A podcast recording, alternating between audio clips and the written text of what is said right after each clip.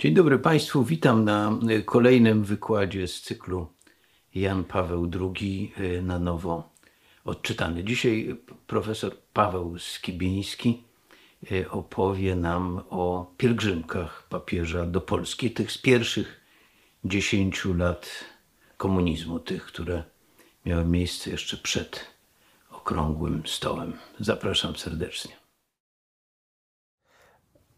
Witam Państwa. Dzisiaj chciałbym Państwu opowiedzieć o 8 podróżach papieża Jana Pawła II do Polski.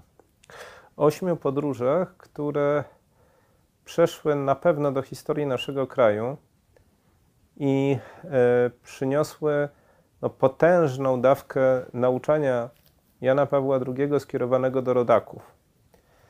A w sumie wypowiedzi papieża do Polaków wygłoszone podczas tych 8 spotkań zajmują bardzo pokaźny tom. I trzeba powiedzieć, że już samo nauczanie Jana Pawła II stanowi naprawdę bardzo cenny skarb dla polskiej kultury. Ale przecież podróże papieskie to nie tylko kwestia nauczania, to kwestia także pewnego wydarzenia, pewnego doświadczenia, spotkania z papieżem i skutków, jakie te wydarzenia przyniosły ze sobą w kolejnych latach, czasami w kolejnych dekadach. Wymieńmy te 8 wizyt.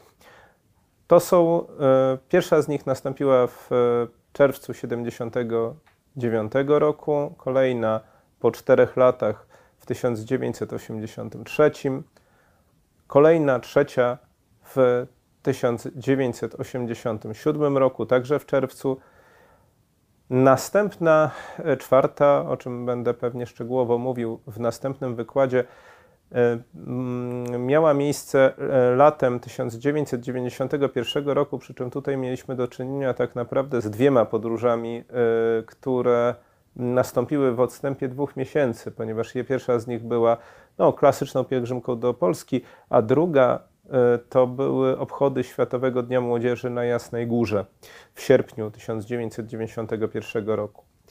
W 1995 roku miała miejsce taka właściwie jednodniowa pielgrzymka do Skoczowa na Żywiecczyznę, która, chciałoby się powiedzieć, odbiega od tej normy wyznaczonej przez 4 poprzednie wizyty papieskie. W 1997 i 1999 roku miały miejsce 6. i 7. pielgrzymki do Polski, znowu długie, wielodniowe, obejmujące znaczną połać naszego kraju, a w 2002 roku nastąpiła ostatnia, pożegnalna pielgrzymka Ojca Świętego do Polski, pielgrzymka, która przyniosła ze sobą konsekrację Sanktuarium Bożego Miłosierdzia na Łagiewnikach Krakowskich. Każda z tych pielgrzymek, i mówię to z pełną świadomością, była wydarzeniem wyjątkowym. Była wydarzeniem, które prawdopodobnie w innych okolicznościach stałoby się przełomem dla życia społecznego, religijnego, a być może także kulturalnego naszego kraju. Ale trzeba powiedzieć, że specyfika tego, że podróże te następowały w dużej kondensacji, między nimi nie było więcej niż 3-4 lat różnicy, powodowało, że nie zostały tak zapamiętane. Zostały zapamiętane jako pewien ciąg wydarzeń, jako jeden ciąg spotkań Polaków z Ojcem Świętym.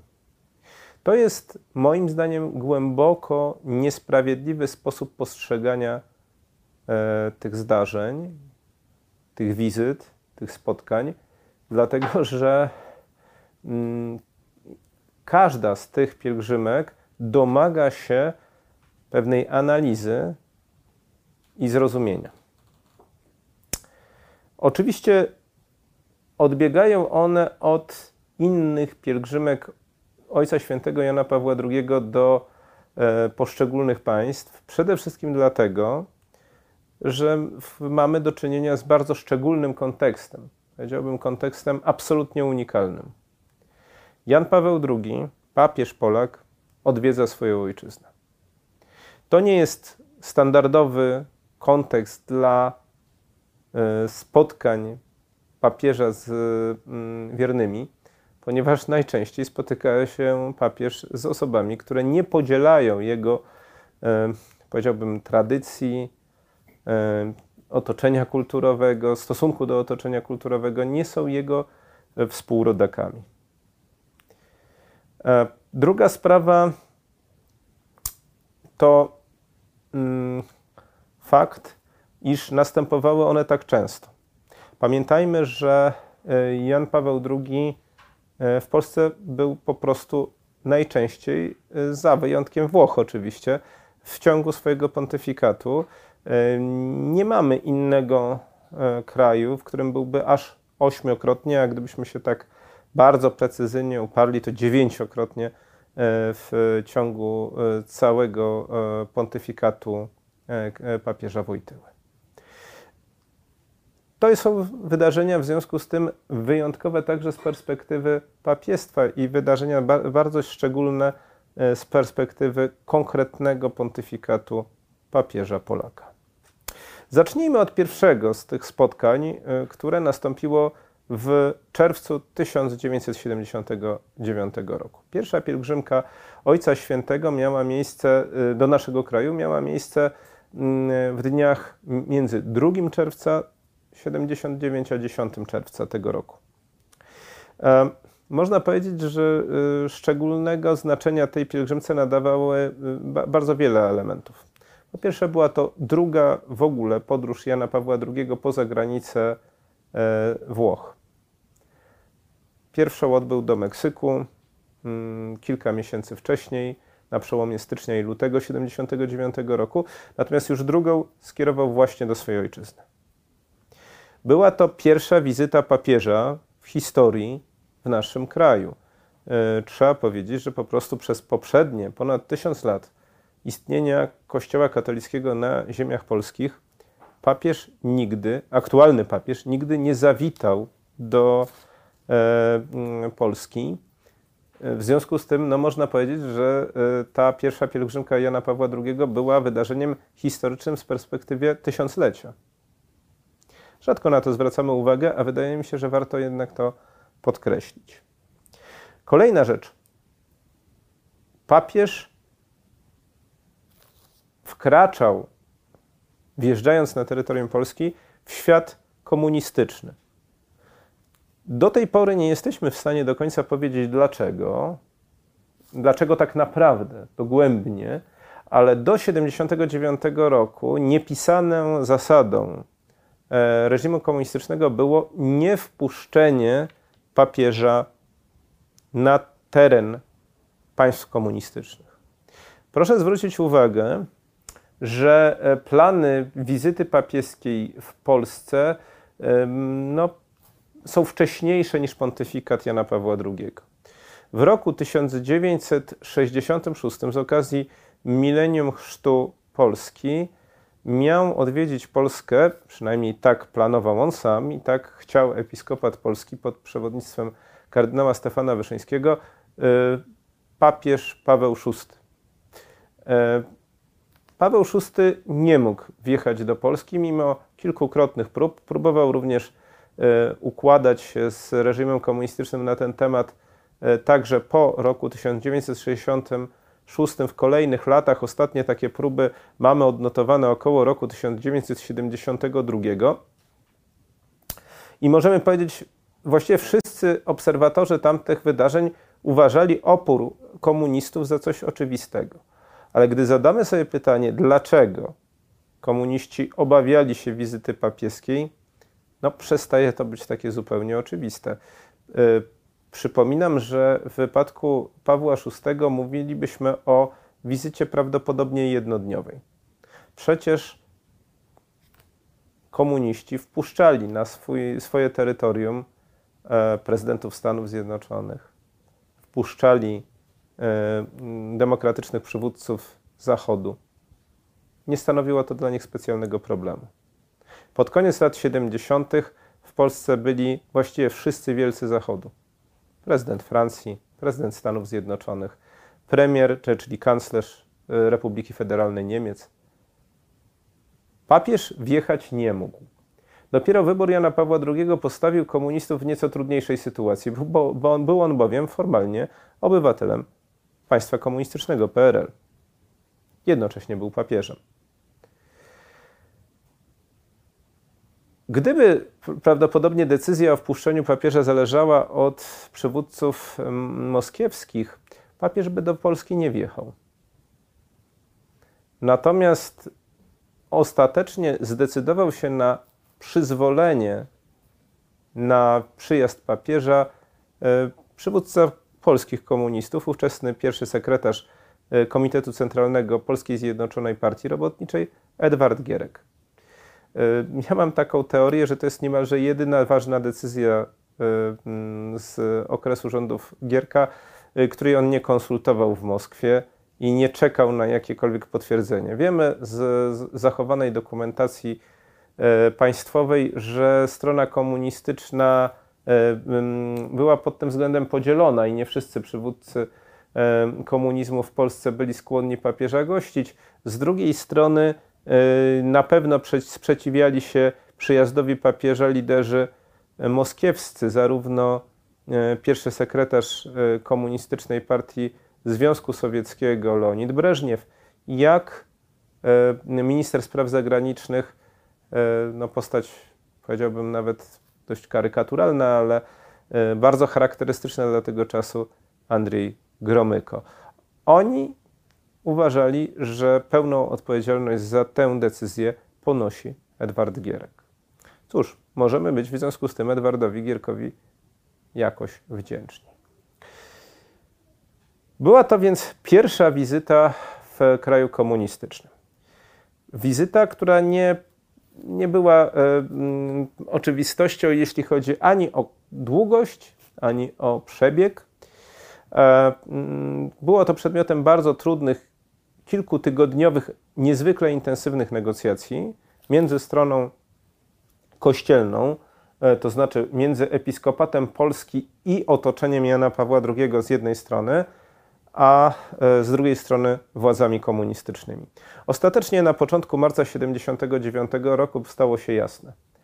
Papież odwiedzi Warszawę, Gniezno, Częstochowę, Kraków i kilka miejscowości w otoczeniu Krakowa, m.in. Oświęcim, na którym bardzo zależało władzom komunistycznym, ponieważ oni sobie wymyślili taki sposób prezentowania papieskiej wizyty jako protestu antywojennego, tak to nazwijmy. W związku z tym tutaj KL Auschwitz było niesłychanie pomocne, ale także Nowy Targ, gdzie miał się spotkać z ludnością Podhala, także Wadowice, rodzinne miasto Jana Pawła II. To wszystko miało się jakby odbyć podczas pobytu papieża w archidiecezji krakowskiej na terenie diecezji, którą opuścił tuż przed wyborem, to znaczy udając się na konklawę. Hasłem pierwszej pielgrzymki było łacińskie zawołanie, czy właściwie tytuł pieśni Gaude Mater Polonia. Ciesz się, Matko Polsko. Oczywiście w dorozumieniu Polska miała się cieszyć z wyniesienia do godności papieskiej swego syna, Jana Pawła II. Jednocześnie Jan Paweł II umieścił pielgrzymkę w kontekście bardzo charakterystycznego jubileuszu. Jubileuszu świętego Stanisława ze Szczepanowa, biskupa męczennika, biskupa będącego ofiarą władzy świeckiej. Biskupa, który padł ofiarą morderstwa z powodu upominania się o trwałe zasady moralne. Tak interpretował to Jan Paweł II. My oczywiście o tym konflikcie między świętym Stanisławem ze Szczepanowa a skądinąd wybitnym królem Bolesławem Śmiałym wiemy stosunkowo niewiele i wielu rzeczy raczej domyślamy się. Natomiast Jan Paweł II nadawał temu jubileuszowi konkretne znaczenie.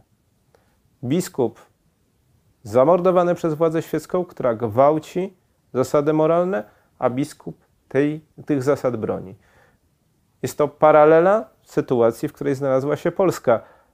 Kościół broni zasad moralnych przed uzurpacją władzy świeckiej, w tym wypadku władzy komunistycznej. I komuniści doskonale zdawali sobie sprawę, jak będzie ten obraz, ten symbol odczytywany zarówno przez uczestników, jak i przez obserwatorów zewnętrznych. W czasie tej pielgrzymki zostało wykonanych z jednej strony wiele gestów, z drugiej strony wypowiedziane było wiele słów naprawdę istotnych. Jakie gesty bym podkreślił? Nie mamy czasu, żeby teraz opowiadać tę pielgrzymkę dzień po dniu. Jej znaczenie podkreślał na przykład George Weigel, główny biograf papieski, który mówił o 10 dniach, które zmieniły świat. Proszę zwrócić uwagę, że jest to parafraza, powiedziałbym, takiej propagandowej amerykańskiej opowieści o rewolucji bolszewickiej. 9 dni, które wstrząsnęły światem.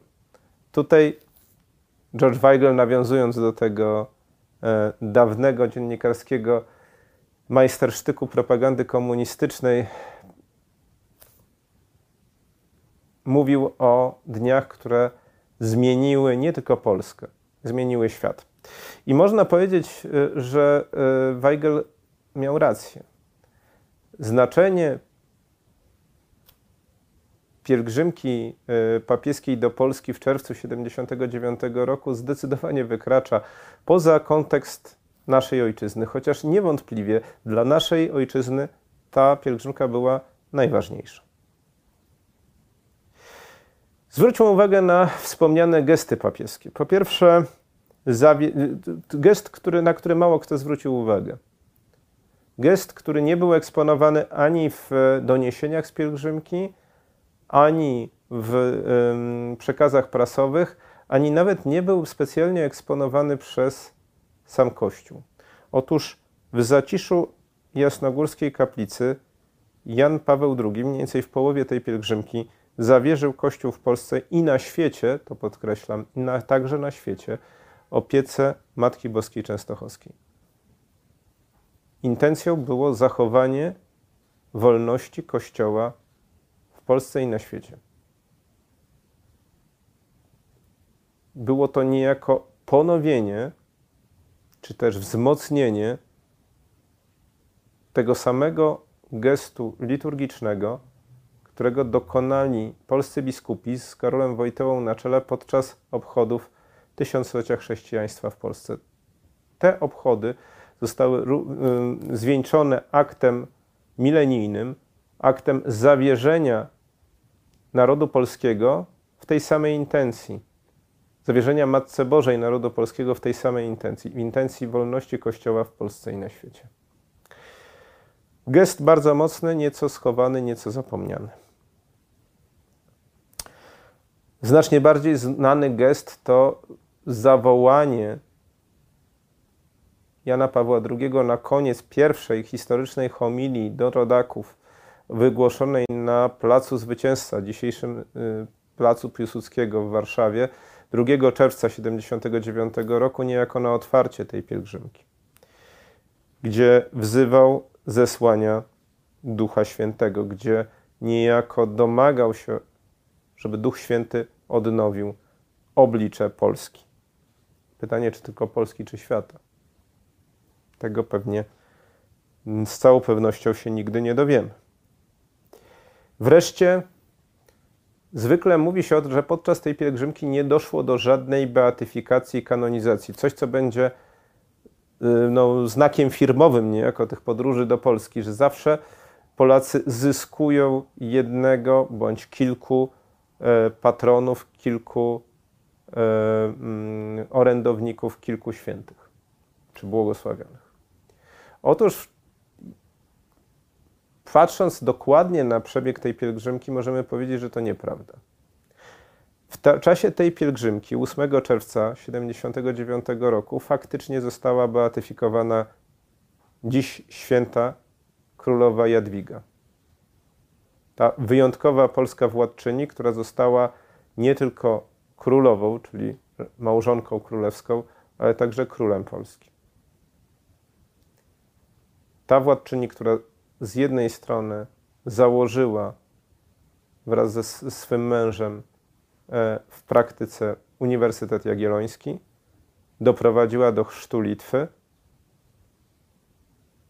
była synonimem dobrego władcy i w zasadzie była jedynym obok nie będącego królem księcia Kazimierza Jagiellończyka koronowanym świętym polskim.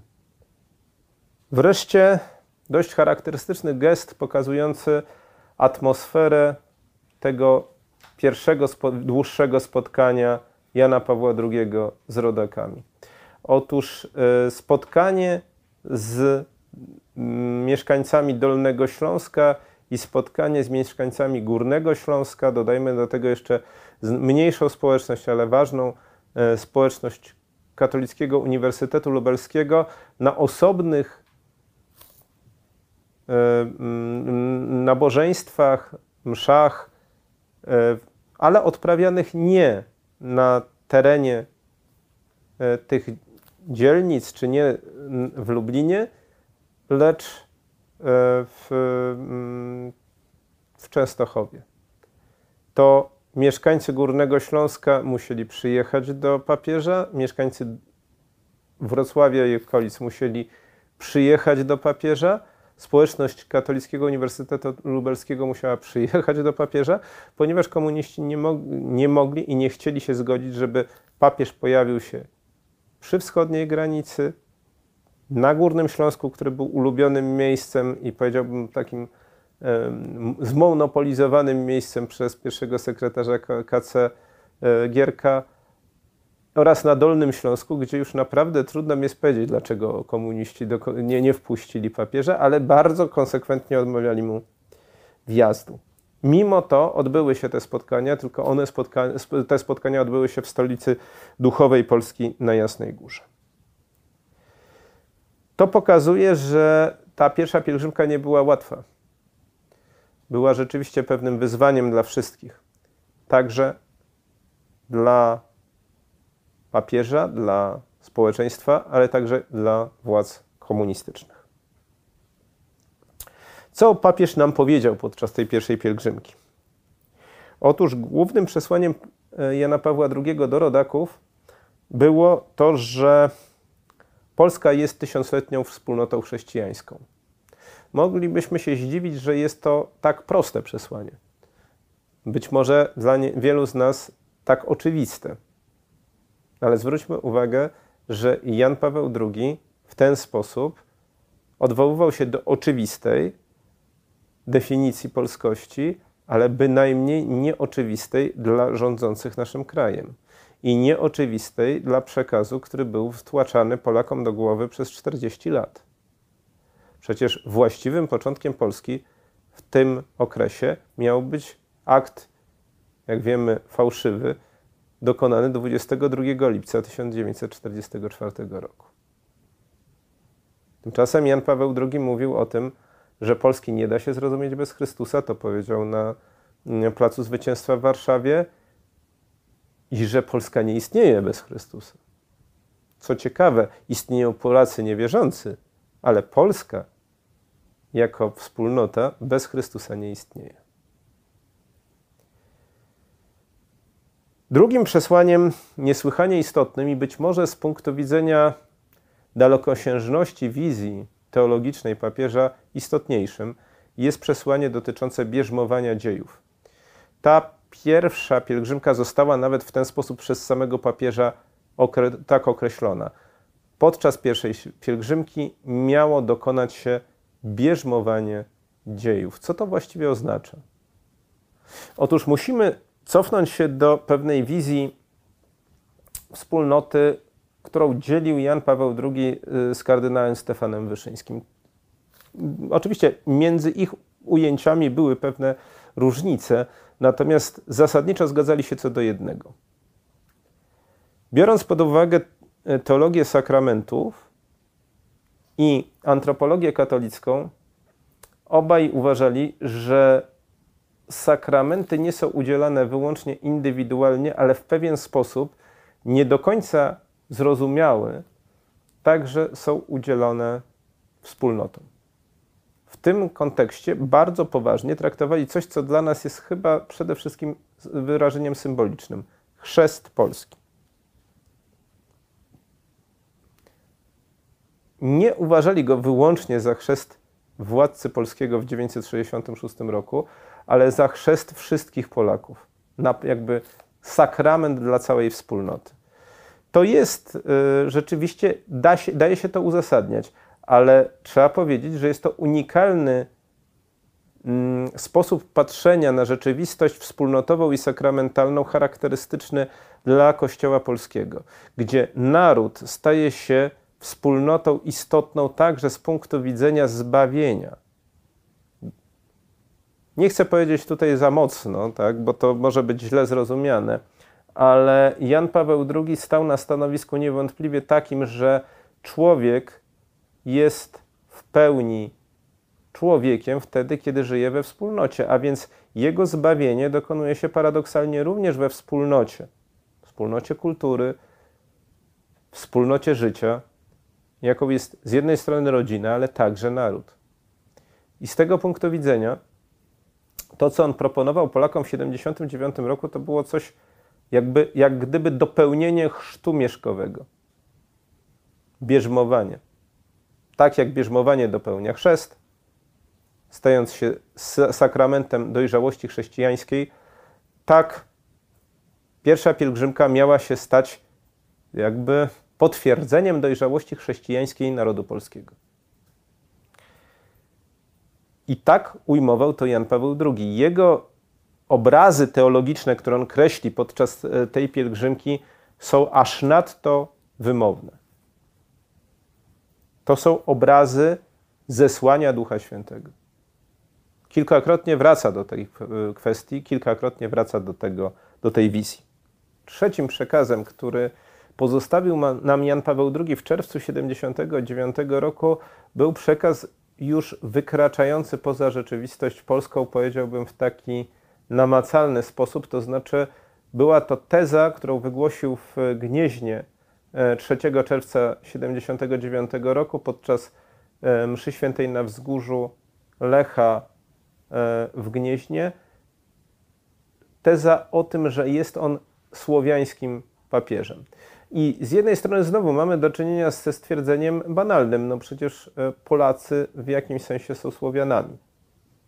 Nie będę teraz dyskutował w jakim, bo jest to dyskusja na osobną, na osobny wykład, czy właściwie serię wykładów, ale papież identyfikował się podczas tego kazania gnieźnieńskiego z całą słowiańszczyzną, a właściwie z całą Europą Środkowo-Wschodnią, bo wymienił również niesłowiańskich formalnie Bałtów, Rumunów, Węgrów, wśród tych, których reprezentuje na stolicy Piotrowej, których dziedzictwo stara się przybliżyć światu poprzez swoją obecność na tronie papieskim.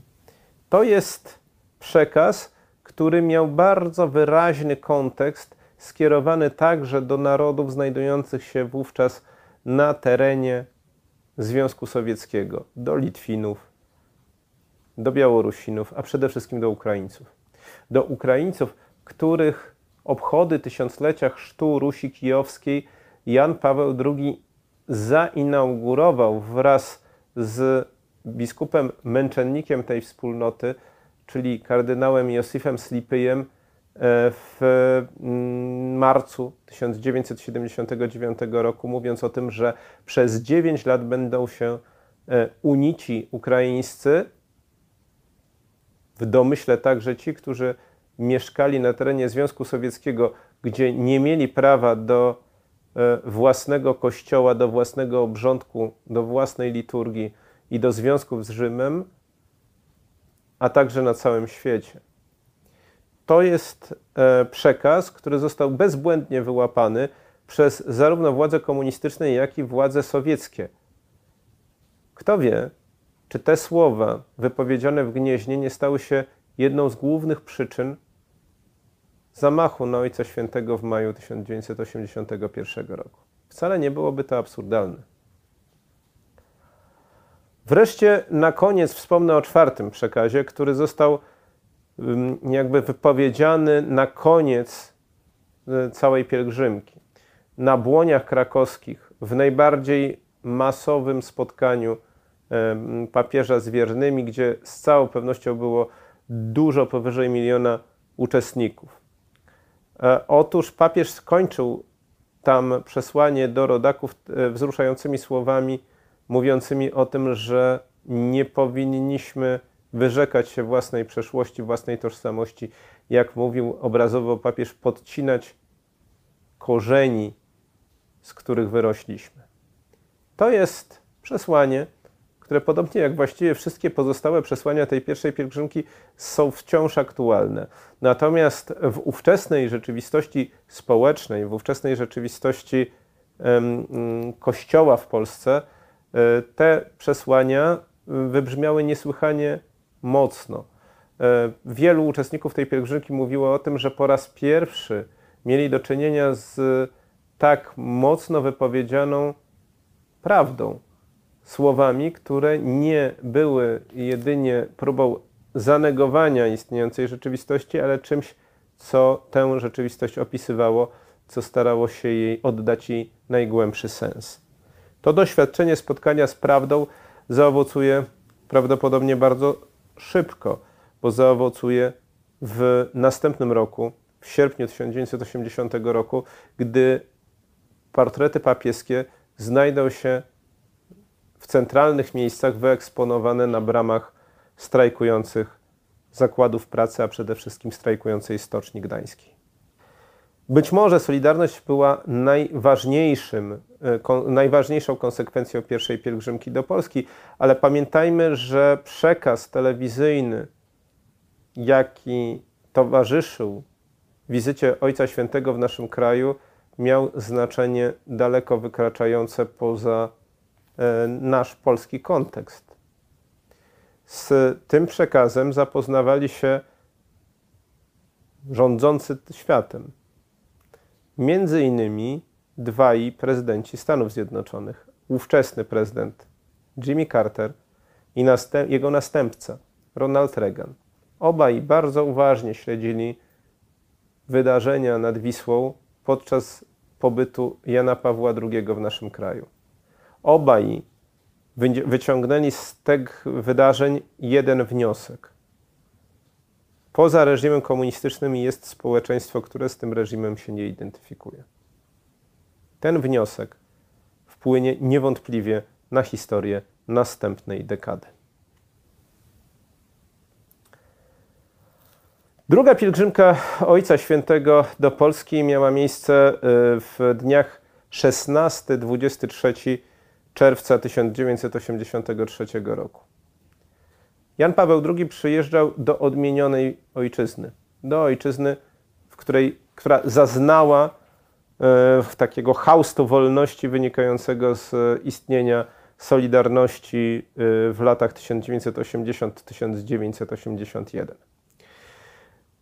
W jakimś sensie to było obramowanie tego doświadczenia Solidarności. Doświadczenie Solidarności niejako wpasowało się w czas między pierwszą a drugą pielgrzymką. Jednocześnie papież przybywał do kraju w znacznej mierze złamanego. To znaczy wprowadzono stan wojenny, znaczy władze komunistyczne na czele z nowym pierwszym sekretarzem, generałem Wojciechem Jaruzelskim, wprowadziły stan wojenny, który złamał struktury związkowe i który w znacznej mierze, no powiedziałbym, wygasił pewną energię społeczną, którą udało się wygenerować poprzez utworzenie niezależnego, samorządnego związku zawodowego. W jakim sensie więc będzie ta pielgrzymka zarówno do kraju odmienionego Solidarnością, jak i do kraju doświadczonego, ciężko doświadczonego stanem wojennym? Ale pamiętajmy także o innych kontekstach tej pielgrzymki. Po pierwsze, to jest pielgrzymka, która z religijnego punktu widzenia miała podsumowywać 600-lecie istnienia sanktuarium jasnogórskiego, 600-lecie pobytu wizerunku jasnogórskiego na wzgórzu w Częstochowie. Paradoksalnie zbiegła się ta pielgrzymka przez przypadek z rocznicą odsieczy wiedeńskiej, ponieważ formalnie, gdybyśmy się trzymali 600-lecia obrazu jasnogórskiego, należałoby powiedzieć, że ta pielgrzymka spóźniła się o rok. 600-lecie obrazu jasnogórskiego wypadało bowiem w roku 1982. Natomiast pielgrzymka odbywała się rok później. W tym momencie zbiegło się to z 300. rocznicą odsieczy wiedeńskiej, wielkiego zwycięstwa Jana III Sobieskiego nad Turkami, które nie było tylko zwycięstwem oręża polskiego nad orężem tureckim, ale także zwycięstwem Kościoła nad islamem, nad niewiernymi, nad tymi, którzy chcieli Europę pozbawić dostępu do chrześcijaństwa. Warto zwrócić uwagę, że tym razem mamy do czynienia z bardzo mocno zaakcentowanymi beatyfikacjami. To znaczy beatyfikowana zostaje trójka bardzo ciekawych Polaków. To znaczy po pierwsze zostaje beatyfikowana Urszula Leduchowska, dziś święta Urszula Leduchowska, założycielka Urszulanek Szarych, nie tylko wybitna twórczyni zakonu, ale także emisariuszka sprawy polskiej podczas I wojny światowej w Skandynawii i wielka wychowawczyni kobiet. Kobiet polskich, ale także w ogóle kobiet. Poza tym wyniesieni na ołtarze zostali Rafał Kalinowski, jeden z przywódców Powstania Styczniowego, może nie pierwszoplanowy, ale dość znaczący, jeden z działaczy później emigracyjnych środowiska hotelu Lambert, a następnie zakonnik, karmelita, restaurator zakonu karmelitańskiego w Galicji, twórca Karmelu Wadowickiego, w którego cieniu wychowywał się przyszły Jan Paweł II, Karol Wojtyła. I Albert Chmielowski, wybitny malarz, założyciel Zgromadzenia Albertynów, który łączył doświadczenie powstańcze, też był żołnierzem Powstania Styczniowego, w czasie tego powstania stracił nogę, z wybitnym talentem artystycznym, był rzeczywiście wziętym i uznanym malarzem, oraz z, no powiedziałbym, radykalną posługą ewangeliczną, ponieważ Albertyni to jest zgromadzenie, które udaje się do najbiedniejszych, najbardziej zmarginalizowanych członków społeczeństwa. Hasłem pielgrzymki była pokój Tobie, Polsko, ojczyzno moja. I w kontekście stanu wojennego przesłanie tego hasła było dość oczywiste. Widać było wyraźnie, że komuniści niejako zrezygnowali z niektórych punktów oporu wobec papieża, na którym im bardzo zależało w roku 79. Tym razem papież przecież odwiedził Górny Śląsk, odwiedził Poznań, odwiedził Wrocław, odprawił mszę na Górze Świętej Anny. Co więcej, odprawił mszę w Warszawie na stadionie dziesięciolecia, przypominam, stadionie dziesięciolecia PRL. Dziś w tym miejscu znajduje się nasz Stadion Narodowy, ale w 1983 roku wciąż była ta paskudna sowiecka konstrukcja sportowa, która miała upamiętniać dziesięciolecie istnienia państwa komunistycznego. Na tym właśnie miejscu Jan Paweł II odprawiał jedną ze swoich mszy. Wreszcie odwiedził Niepokalanów, podkreślając znaczenie wyniesionego na ołtarze, kanonizowanego rok wcześniej, wyjątkowego męczennika, miłości, świętego Maksymiliana Marię Kolbego, wielkiego geniusza mediów, wielkiego organizatora zakonu franciszkańskiego, wielkiego twórcy milicji niepokalanej, wielkiego misjonarza, Japonii i człowieka, który okazał się również herosem miłości, ponieważ poświęcił swoje życie w zamian za życie nieznanego sobie współwięźnia Oświęcimia Franciszka Gajowniczka. W tym miejscu, w Niepokalanowie, w klasztorze założonym przez świętego Maksymiliana Marię Kolbego, Jan Paweł II przywołał hasło, które stanie się najbardziej kojarzone chyba z postacią dziś błogosławionego księdza Jerzego Popiełuszki. Nie daj się zwyciężyć złu, ale zło dobrem zwyciężaj. To są słowa, do których błogosławiony Jerzy Popiełuszko będzie często nawiązywał.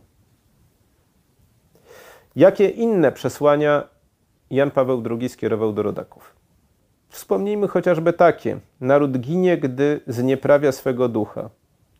Czy zaczerpnięte od Norwida słowa Polska to wielki zbiorowy obowiązek. Wydaje mi się, że program tej pielgrzymki wyraża się w takim oto cytacie z Jana Pawła II. Proszę was, abyście nie pozwolili pochłonąć się tej fali demoralizacji, zobojętnienia, upadku ducha. Te słowa wypowiedział na błoniach krakowskich, gdzie ponownie, tak jak 4 lata wcześniej, odprawił mszę wobec milionowego tłumu rodaków. Był to więc program duchowej odnowy narodu, zwycięstwa dobra nad złem. Nie nad komunizmem i ekipą Jaruzelskiego, ale właśnie nad złem. Ojczyzna, o której mówił Jan Paweł II wyjątkowo często podczas tej pielgrzymki, miała być ziemią wielorakiego wyzwania, jak mówił. I to jest przesłanie, które niejako połączy tę drugą pielgrzymkę z pielgrzymką trzecią, którą odbył zaledwie 4 lata później, w 1987 roku. Do Polski, która była jednak już Polską zmienioną. Z jednej strony Polską, która wyszła już ze okresu stanu wojennego i fazy ostrych represji, fazy wyrzucenia z Polski miliona najbardziej aktywnych jej obywateli zmuszonych do emigracji, ale także przeszła w fazę, no powiedziałbym, pewnego zobojętnienia. Władza komunistyczna z kolei po takim paroksyzmie brutalności okresu stanu wojennego przeszła w stan, ja chciałbym powiedzieć, jednak pewnego kryzysu wewnętrznego i pewnej umiarkowanej, powiedziałbym, kapitulacji, którą nie zawsze wtedy już jeszcze dostrzegano. Synonimem, znaczy pewnym symbolem tej kapitulacji będzie wygląd pierwszego sekretarza KCPZPR, który witał oficjalnie w imieniu władz państwowych papieża podczas tej trzeciej pielgrzymki, to znaczy generała Wojciecha Jaruzelskiego. Podczas pielgrzymki drugiej generał Wojciech Jaruzelski ubrany był oczywiście w mundur wojskowy symbolizujący władzę stanu wojennego. Podczas pielgrzymki trzeciej będzie on się prezentował w dobrze skrojonych garniturach cywilnych. Powiedziałbym, że sam widok Jaruzelskiego w garniturze pokazywał pewien paradoks władzy komunistycznej. Ta władza słabła. I Jan Paweł II, co bardzo charakterystyczne, wykorzystał to osłabienie władzy komunistycznej w dość zaskakujący sposób.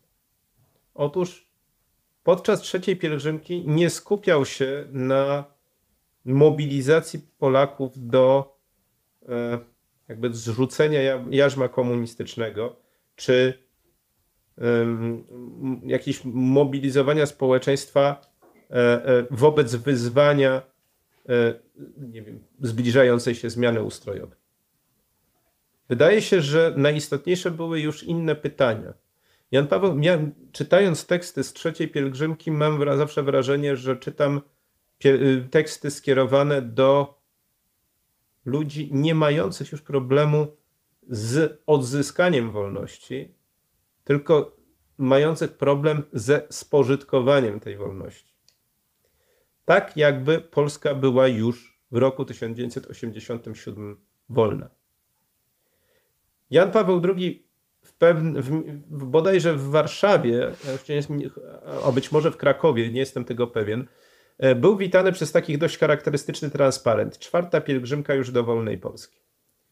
Otóż wydaje mi się, że autorzy tego transparentu mieli rację. W 1991 roku, czyli podczas czwartej pielgrzymki, Jan Paweł II przyjedzie już do wolnej Polski. Ale Jan Paweł II mówił do Polaków jak do wolnych ludzi już w roku 1987. Dobór tematów, przesłania jasno pokazują, że to nie jest przesłanie dla zniewolonego społeczeństwa. Jest to pielgrzymka, która rzeczywiście przebiega w jej tle znajduje się postać zamordowanego w rok po drugiej pielgrzymce bohaterskiego księdza, kapelana warszawskiej Solidarności, nowochódzkiej Solidarności, Jerzego Popiełuszki. To jego grób odwiedzi Jan Paweł II i będzie się przy nim modlił podczas trzeciej pielgrzymki. Jest to oczywiście czas, również ten 1987 rok, czas osłabnięcia Związku Sowieckiego. To jest czas, kiedy na czele kraju stoi Michał Gorbaczow, który realizuje program pierestrojki, czyli pewnego przeformułowania systemu wobec nieusuwalnego jego kryzysu. Warto jednak powiedzieć, że z punktu widzenia religijnego trzecia pielgrzymka to jest przede wszystkim pielgrzymka osnuta wokół znaczącego wydarzenia liturgicznego, to znaczy kongresu eucharystycznego, który odbywał się w Polsce i został zwieńczony podczas uroczystości liturgicznych w Warszawie pod koniec tej pielgrzymki. Hasłem pielgrzymki będzie hasło do końca ich umiłował. Można powiedzieć, że hasło, które może było najmniej oczywiste spośród tych, które do tej pory zaproponował Jan Paweł II, jeśli chodzi o przesłania swoich wizyt w Polsce. Znowu będzie to pielgrzymka znaczących gestów. Tak samo jak w 1979 i 1983 roku. Myślę, że można mówić tutaj o kilku takich obrazach, które pozostaną w pamięci.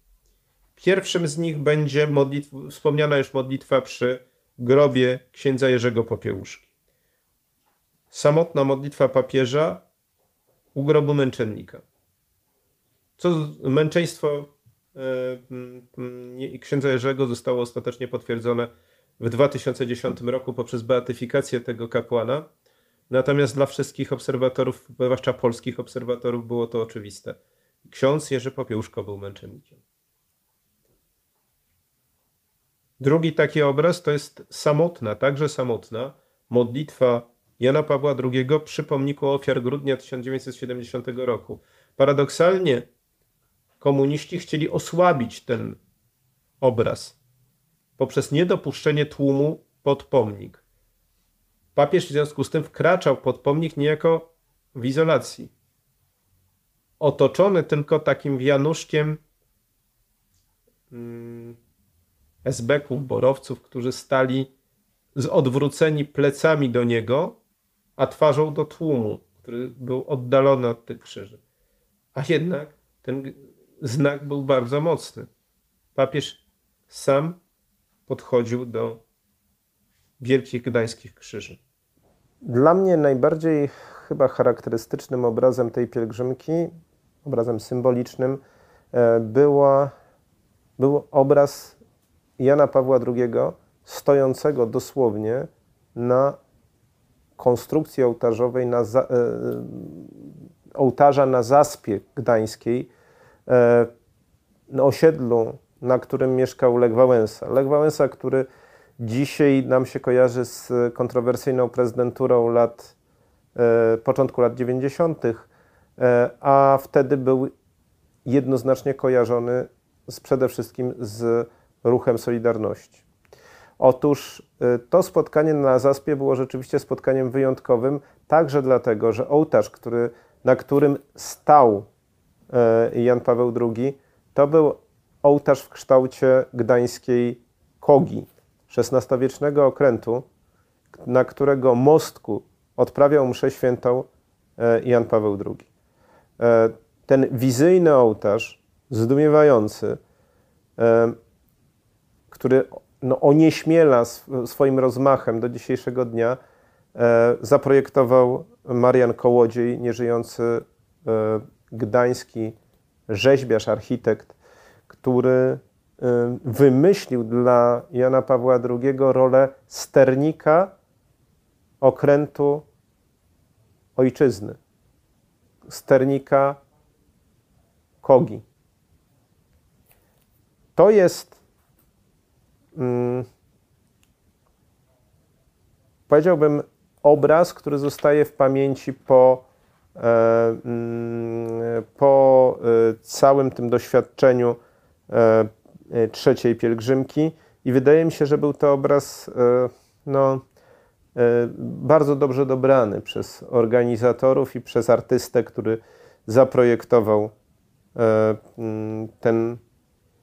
tą scenografię mszy świętej papieskiej na gdańskiej Zaspie.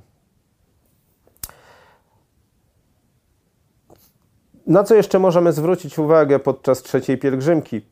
Z jednej strony na powtarzanych przynajmniej dwukrotnie ostrzeżenie Jana Pawła II skierowane do polskiego duchowieństwa, by pamiętali o tym, by zachować pewien wolność od komfortu, od bogactwa, wizerunek skromności, wizerunek ubóstwa, życie na poziomie przeciętnej, a nawet ubogiej polskiej rodziny, jak to określał Jan Paweł II. Z drugiej strony ostrzeżenie całego polskiego społeczeństwa przed egoizmem. Domaganie się tego, żeby całe społeczeństwo miało odwagę żyć w prawdzie. Te wszystkie wezwania w jakimś sensie wykraczały poza perspektywę doraźną, poza perspektywę kończącego się komunizmu. Mówiono o wolności. Jan Paweł II mówił o wolności jako o pewnym wyzwaniu dla rodziny, wyzwaniu dla ludzkiej solidarności, mimo tego, że rzeczywistość, która go otaczała w 1987 roku, nie była rzeczywistością wolności społecznej. A jednak Jan Paweł II formułował właśnie takie wezwania. Powiem tak, jako nastolatek przeżywałem tą pielgrzymkę, czy raczej jej skutki, w jednej z warszawskich parafii. W 1987 roku my wszyscy byliśmy wtedy, kilkunastoletni ludzie, byliśmy karmieni jednym z ważnych przesłań papieskich z tej właśnie pielgrzymki, i to było przesłanie z Westerplatte, ze spotkania z młodzieżą na Westerplatte, gdzie Jan Paweł II mówił, że każdy ma swoje życiowe Westerplatte. Wzywał nas do określenia sobie, gdzie to nasze życiowe Westerplatte istnieje. Wiem z rozmów z moimi rówieśnikami, ludźmi troszeczkę ode mnie starszymi, że dla wielu z nich to wezwanie papieskie stało się niejako, nie wiem, symbolem wyzwania, jakim jest życie, kształtu, jaki powinni nadawać własnemu życiu, naprawdę odcisnęło to piętno na całym pokoleniu naszych rodaków.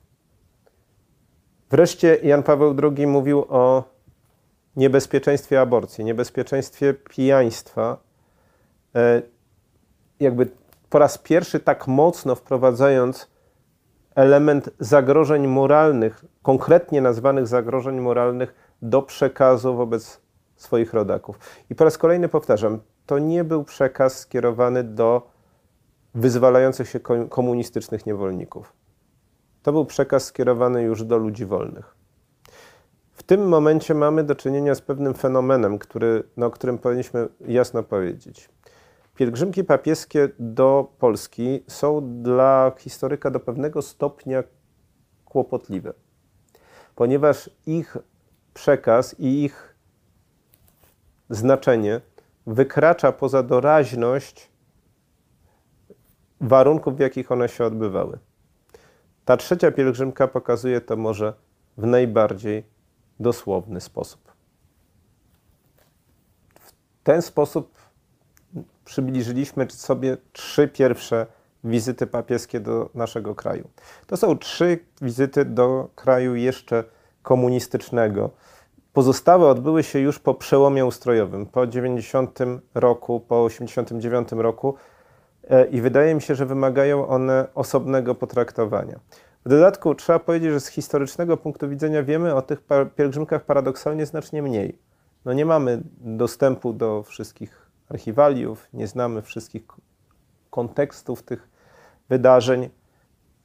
W związku z tym w drugiej części naszego wykładu o pielgrzymkach postaram się opowiedzieć o tych pięciu pozostałych spotkaniach z Janem Pawłem II, które nastąpiły między 1991 a 2002 rokiem.